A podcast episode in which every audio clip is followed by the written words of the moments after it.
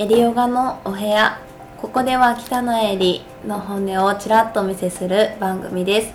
ペペッターズの中西さんよろしくお願いします。よろしくお願いします。と今回セブ島に行くのは3回目でした。はい。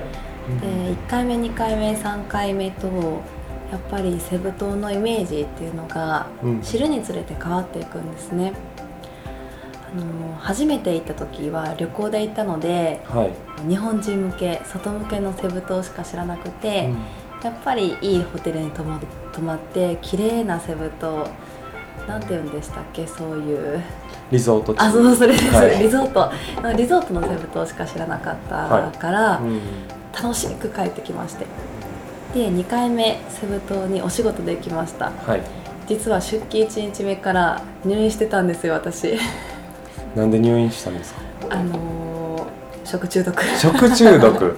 合わなかったんですか？はい、出勤の前日に、はい。もうそこで出会ったお友達の方とご飯に行き、まあ綺麗なところなんですよ、でももうインフルエンザ並みえの、ー。はい、40度近い熱で病院では水の湯っていうご飯も質素で寒くて洗顔もなくっていうそんなセブ島生活から。洗顔めちゃめちゃ気にしてた。洗顔。もうクレンジングがないんですよ向こうの国って、そうなんですかどこにコンビニ行ってももう洗顔クレンジングがなくボディーソープで化粧落としてるのっていうのもちょっと衝撃だったんですけれど、うんうん。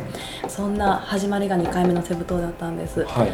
あの旅行で行くのといざそこに住むのってこんなにも違うのかっていうのを知れたのが2回目の、まあ、たった3ヶ月だけなんですけれど、はいでそんな中であフィリピン人っていうのはこういう国民性なんだっていう、まあ、性格とってもいいフリーダムでフリーダムだけれど、まあ、人懐っこい優しい、うん。あの愛嬌がある愛情表現が豊富そんな人柄で、まあ、フィリピン人が好きなんですけれど、はい、そして貧富の差がとっても強くて、セブ島に IT パークっうん。うんていう街があるんです。はい。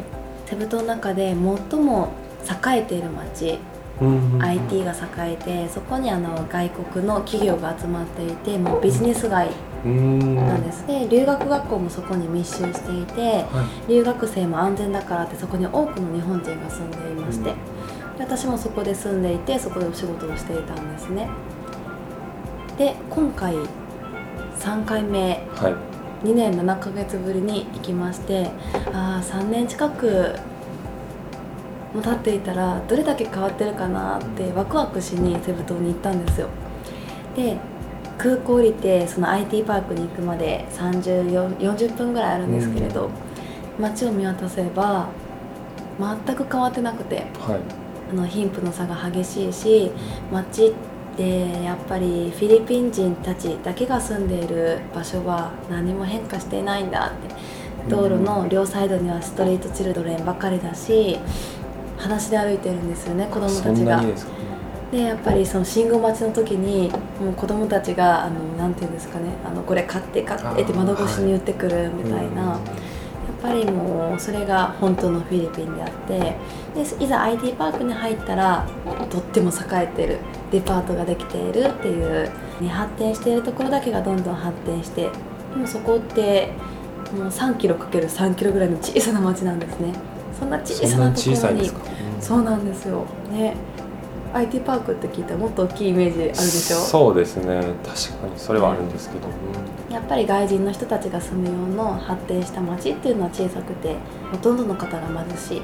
変わってないなっていう風にちょっとこう工房もっともっと発展して裕福になるのにはどれぐらいの時間がかかるのかななんて思いながらセブ島に3回目帰ってました。はい。でそんな中あのボランティアに初めて参加したんですね、はいあのフィリピン人の友人に「エリーボランティア行くんやけど行こう」って。うん。まあその子はもうとっても賢くてまあ天才な英語の先生。はい。あの以前お世話になった学校の先生なんですけれど。でクリスマスって向こうでは年で一番大きなイベントぐらいはい。盛り上がってるんですね街中が。家族で過ごしてっていうそんな熱いイベントがもう11月12月1月ぐらい1月 終わってもまだクリスマスツリーがあるんですよ。あそうなんですね1月もクリスマスツツリーがあるような、もう3ヶ月ぐらいクリスマスを引っ張ってるような。すごいですね。そんな場所なんですけれどだから11月だったけれどクリスマスイベントをしていてうんそんなストリートチルドレンとか親がいない家がない子どもたちに何かあのプレゼントをしようっていううん。ボランティアに参加してきました。はい。で私がしたのはサンタさん役で200人ぐらいの子どもたちを集めてプレゼントを配るっていうイベントにうん。のお手伝いさせてもらって。はい。でそういうとっても貧しいプアな子どもたちって聞いていたからどんな子たちなのかなって言ってみるととっても可愛く元気なんですよね、うん。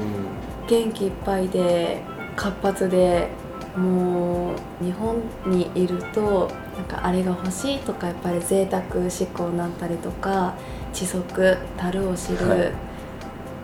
ヨガの教えでは樽を知りなさいっていう教えがあって幸せは外に求めていくのではなくて内側にあるんですよっていうヨガの教えがあるんですけれどあまさにこれだなぁなんて思いながら。なんかこれがなくても物はなくてもやっぱりあの人の心と心でつながっている子供たちがいたりとかクリスマスだから楽しいとか私が渡したお菓子のプレゼントで喜んでくれたりとか、うんなんか素直にもう全開の笑顔で喜んでくれる子供たちを見てあなんか幸せ豊かだなっていう心が豊かな国だなあって感じたかもしれないです。